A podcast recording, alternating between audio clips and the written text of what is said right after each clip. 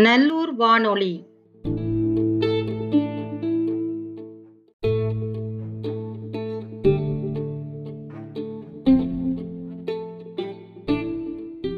நந்தியின் சிறுகதைகள் கதையொன்று. ஊர் நம்புமா? வாசிப்பவர் நல்லூர் ராசதானியிலிருந்து ஜனனி தேவானந்த்.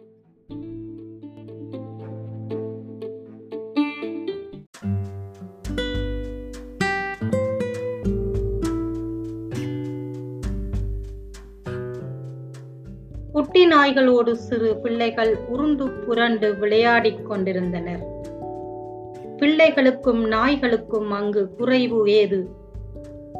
இயற்கையின் அடக்க முடியாத ஓர் அடிப்படை உணர்ச்சியின் விளைவுகள் அவை.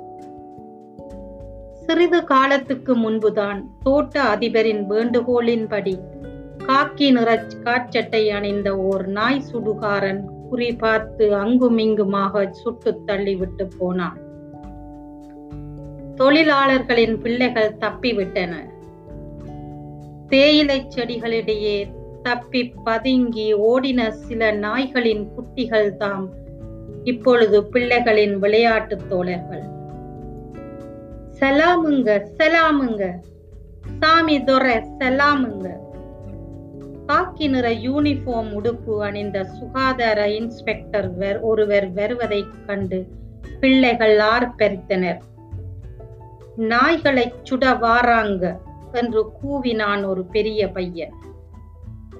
உடனே விளையாடிக் கொண்டிருந்த சிறு பிள்ளைகள் சூ சூ என்று விரட்டி குட்டிகளை செடிக்குள் தள்ளினார்கள்.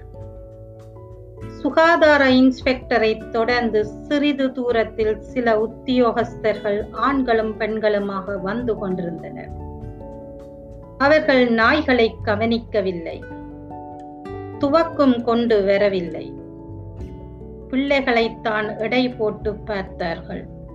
கருத்தடை கருவிகளை நாகரிகமாக அழகான பெட்டிகளில் வைத்திருந்தார்கள்.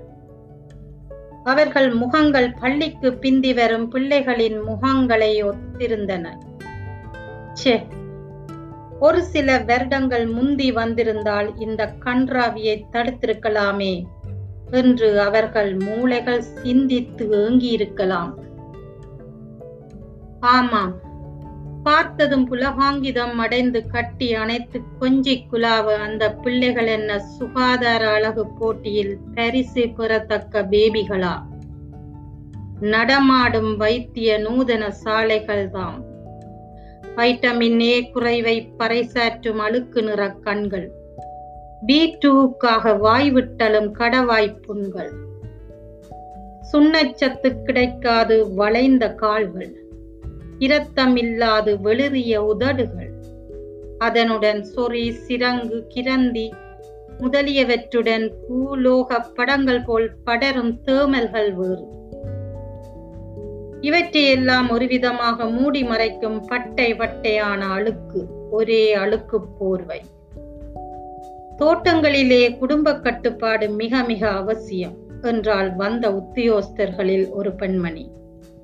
சே மகா மோசம் அநாகரிக மனுஷர் தங்கள் பொருளாதார நிலையை அறிந்து சலாமுங்க சலாமுங்க சலாமுங்க பிள்ளைகள் எல்லா லயங்களிலும் இருந்து ஓடி வந்து பலர் நிர்வாணமாக வந்தவர்களை சுற்றி வளைந்து நின்றனர். குடும்ப கட்டுப்பாடு உத்தியோகத்தர்களுக்கு நல்ல வரவேற்பு. அதில் சந்தேகமில்லை இந்த ஆர்ப்பாட்டத்தை கேட்டு அழுக்கு பாவாடை அணிந்த சிறு பெண் பிள்ளைகள் இடுப்பிலே தங்கள் தாய்மார் பெற்ற கை குழந்தைகளை ஏந்தியவாறு அவர் அறைகளின் வாசல்களில் வந்து நின்று பார்த்தனர். வீடுகளில் பெரியவர்கள் மலைக்கு கொழுந்து பறிக்கவும் முள்ளு குத்தவும் புல்லு புடுங்கவும் போய்விட்டனர். ஓர் அறையில் மட்டும் ஒரு பெண் தனது நாலு நாள் பிள்ளைக்கு பால் ஊட்டியவாறு கிளிசல் பாய் ஒன்றில் படுத்திருந்தாள். வந்தவர்கள் இன்னும் ஐந்து நாட்கள் பிந்தி இருந்தால் அவள் கூட படங்கு கட்டி கம்பளி போர்த்து கூட ஏந்தி வேலைக்கு போயிருப்பாள். அவள் பெயர் மருதாயி. அவள் உயிருடன் இருக்கும் ஐந்து பிள்ளைகளையும் இறந்த மூன்று பிள்ளைகளையும் பெற்றெடுத்தவள். இந்த கணக்கின் விவரம் தோட்டத்து பிள்ளை டாப்பில் மட்டுமல்ல மெருதாயியின் வயிற்றறையின் மடிப்புகளிலும் மார்புகளின் சுருக்கங்களிலும் நன்றாக தெரிந்தன. உத்தியோகஸ்தர்கள் அவள் அறையை எட்டி பார்த்தார்கள். ஓர் மூலையில் அடுப்பிலிருந்து புகை புக் புக்கென எழுந்து அறை முழுவதும் வியாபித்தது. அவளின் கால் மாட்டில் குவிந்திருந்த மூத்திரச் சீலையிலிருந்து பரவிய நெடி மூக்கை துளைத்தது. கைக்குட்டைகளின் உதவியால் தைரியத்தை வரவழைத்தபடி சேவை மனமும் அவர்களுக்கு துணை நிற்க ஒரு விதமாக அறைக்குள்ளே சென்றனர். மருதாயி இருமலுக்கும் முனகலுக்கும் இடையே தந்த விவரங்களை குறிப்பு புத்தகத்தில் எழுதினர். எனக்கு முப்பது வயதுங்க என்று சொன்னாள் மருதாயி. பேசும்போது பொய்ப்பல் நழுவியவர் போல் ஒரு கணம் ஸ்தம்பித்து நின்றால் எழுதி கொண்டிருந்த பெண். அவர்களால் நம்ப முடியுமா? கன்னமயில் நிறைத்து கண் குழி விழுந்து மார்பகம் காற்றில்லா பலூனாகி குச்சு கை கால்களும் மிதப்பு கற்களுமாக காட்சியளித்த மருதாயி இங்கிலாந்தின் புதுப்பெண் மாக்ரெட்டின் வயதினல் ஒரே வயதில் காதலுக்கும் சாதலுக்கும் உள்ள வேற்றுமை. உனக்கு கல்யாணமானது அப்போ? தன்னை சுதாகரித்துக் கொண்டு கேள்விகளை தொடர்ந்து கேட்டாள் பிரசார பெண்மணி. அப்போ எனக்கு வயசு பன்னிரண்டுங்க. மூத்த பிள்ளை அது பொண்ணுங்க. வயசு பதினேழுங்க. இரண்டாவது மூன்றாவது பத்தாவது. மருதாயி எழுத வாசிக்க தெரியும் அளவுக்கு படிக்கும் பாக்கியம் பெற்றவள். அவள் அப்பா தோட்ட வேலை செய்யாமல் பெரியதுரை வீட்டில் சமையல் செய்ததால் அவர் குடும்பத்துக்கு கிடைத்த சலுகைகளில் மருதாயியின் அறிவரி படிப்பும் ஒன்று. கேள்விகளுக்கு நிதானமாக பதில் தந்தாள். எல்லாவற்றையும் கேட்டுவிட்டு கடைசியில் கணவன் அல்லது மனைவி ஆபரேஷன் செய்து கொள்வதே மருதாயி குடும்பத்திற்கு நல்லது என்று தீர்மானித்தனர் உத்தியோகஸ்தர்கள். இதை அவளுக்கு நன்கு விளக்கி காட்டினர். அவள் புண் வயிற்றை தடவி கொடுப்பது போல் இதமாக பேசினர். மிஞ்சி இருக்கும் அஞ்சு குஞ்சுகளையும் சரியாக வளர்க்க வேண்டும் என்று அவள் அவாவை பல விதமாக தூண்டினர். மருதாயி ஆபரேஷன் செய்வதனால் அவள் பத்து பன்னிரண்டு நாட்கள் ஆஸ்பத்திரியில் இருக்க வேண்டும். அவள் கணவன் ராமசாமிக்கு செய்வதானால் ஒரே நாள் போதும். இதையும் எடுத்து விளக்கி ஒரு நாளை அவனுக்கு நிச்சயித்தனர். அவருக்கு வேணாமுங்க நானே செய்து கொள்கிறேன் என்று வேண்டினாள் மருதாயி.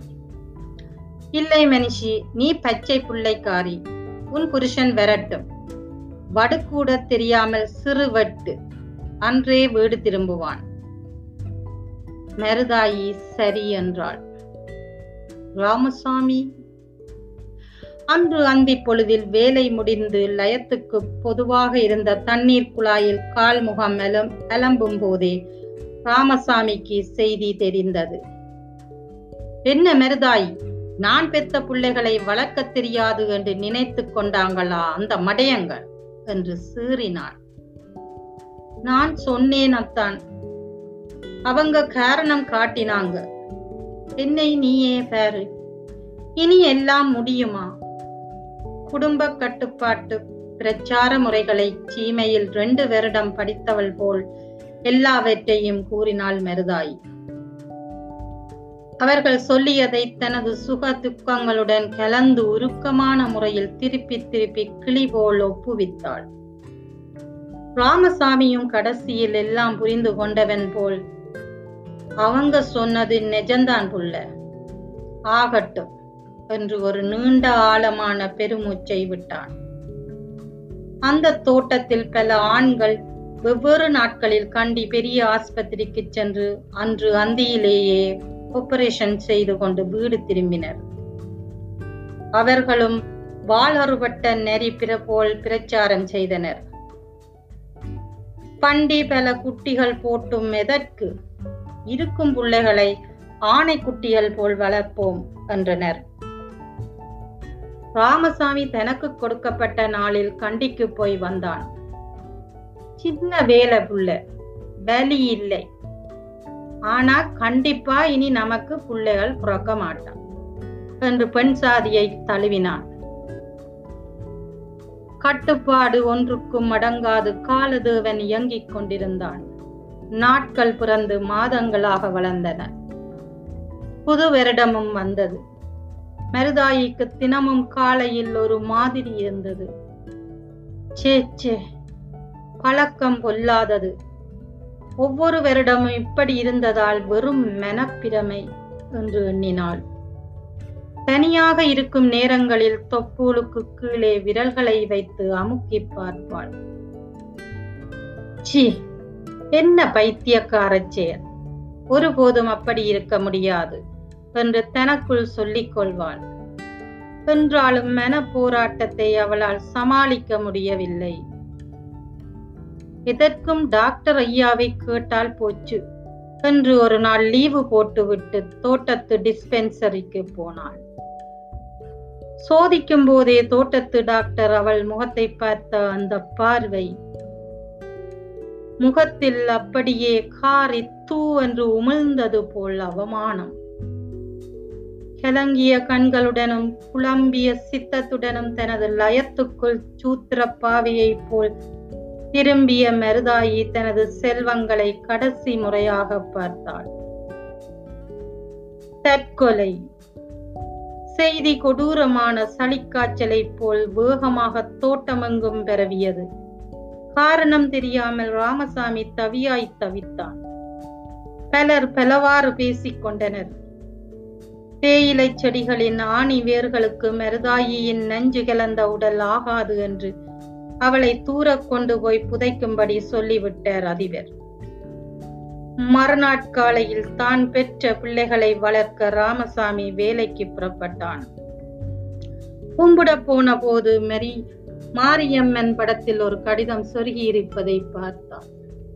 கடிதத்தை கங்காணி ஒருவன் அவனுக்கு வாசித்து காட்டினான். அன்புள்ள அத்தானுக்கு உனது மருதாயி எழுதி கொள்வது என் வவுத்துல உன் புள்ளை வளருதாம் டாக்டர் ஐயா சொன்னாங்க. என்ன அத்தான் உன்னை தவிர இந்த மருதாயி வேறு யாரையும் நினைச்சிருப்பாளா? நெசமாக இல்லை அத்தான். கடவுளானே நம்பு.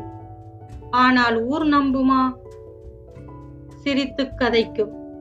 மன்னித்து விடு என்னை. என் பிள்ளைகளை வளர்த்துவிடு அரைவாசியிலே கதறிவிட்டான் ராமசாமி. நீ பத்தினி தங்கமடி. தலையை லயத்தின் சுவரில் இரத்தம் கசிய மோதினான். மருதாயி அது ஏன் புள்ளை. என் புள்ளை. நான் அன்று கண்டிக்கு போனது உண்மை. ஆனால் பயத்தில் ஆபரேஷன் செய்து கொள்ளவில்லை. உனக்கு பொய் தான் சொன்னேன். நன்றி.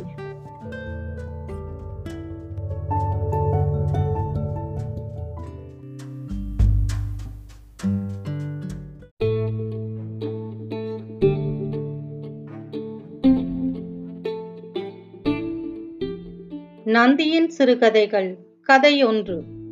ஊர் நம்புமா? வாசித்தவர் ஜனனி தேவானந்த்.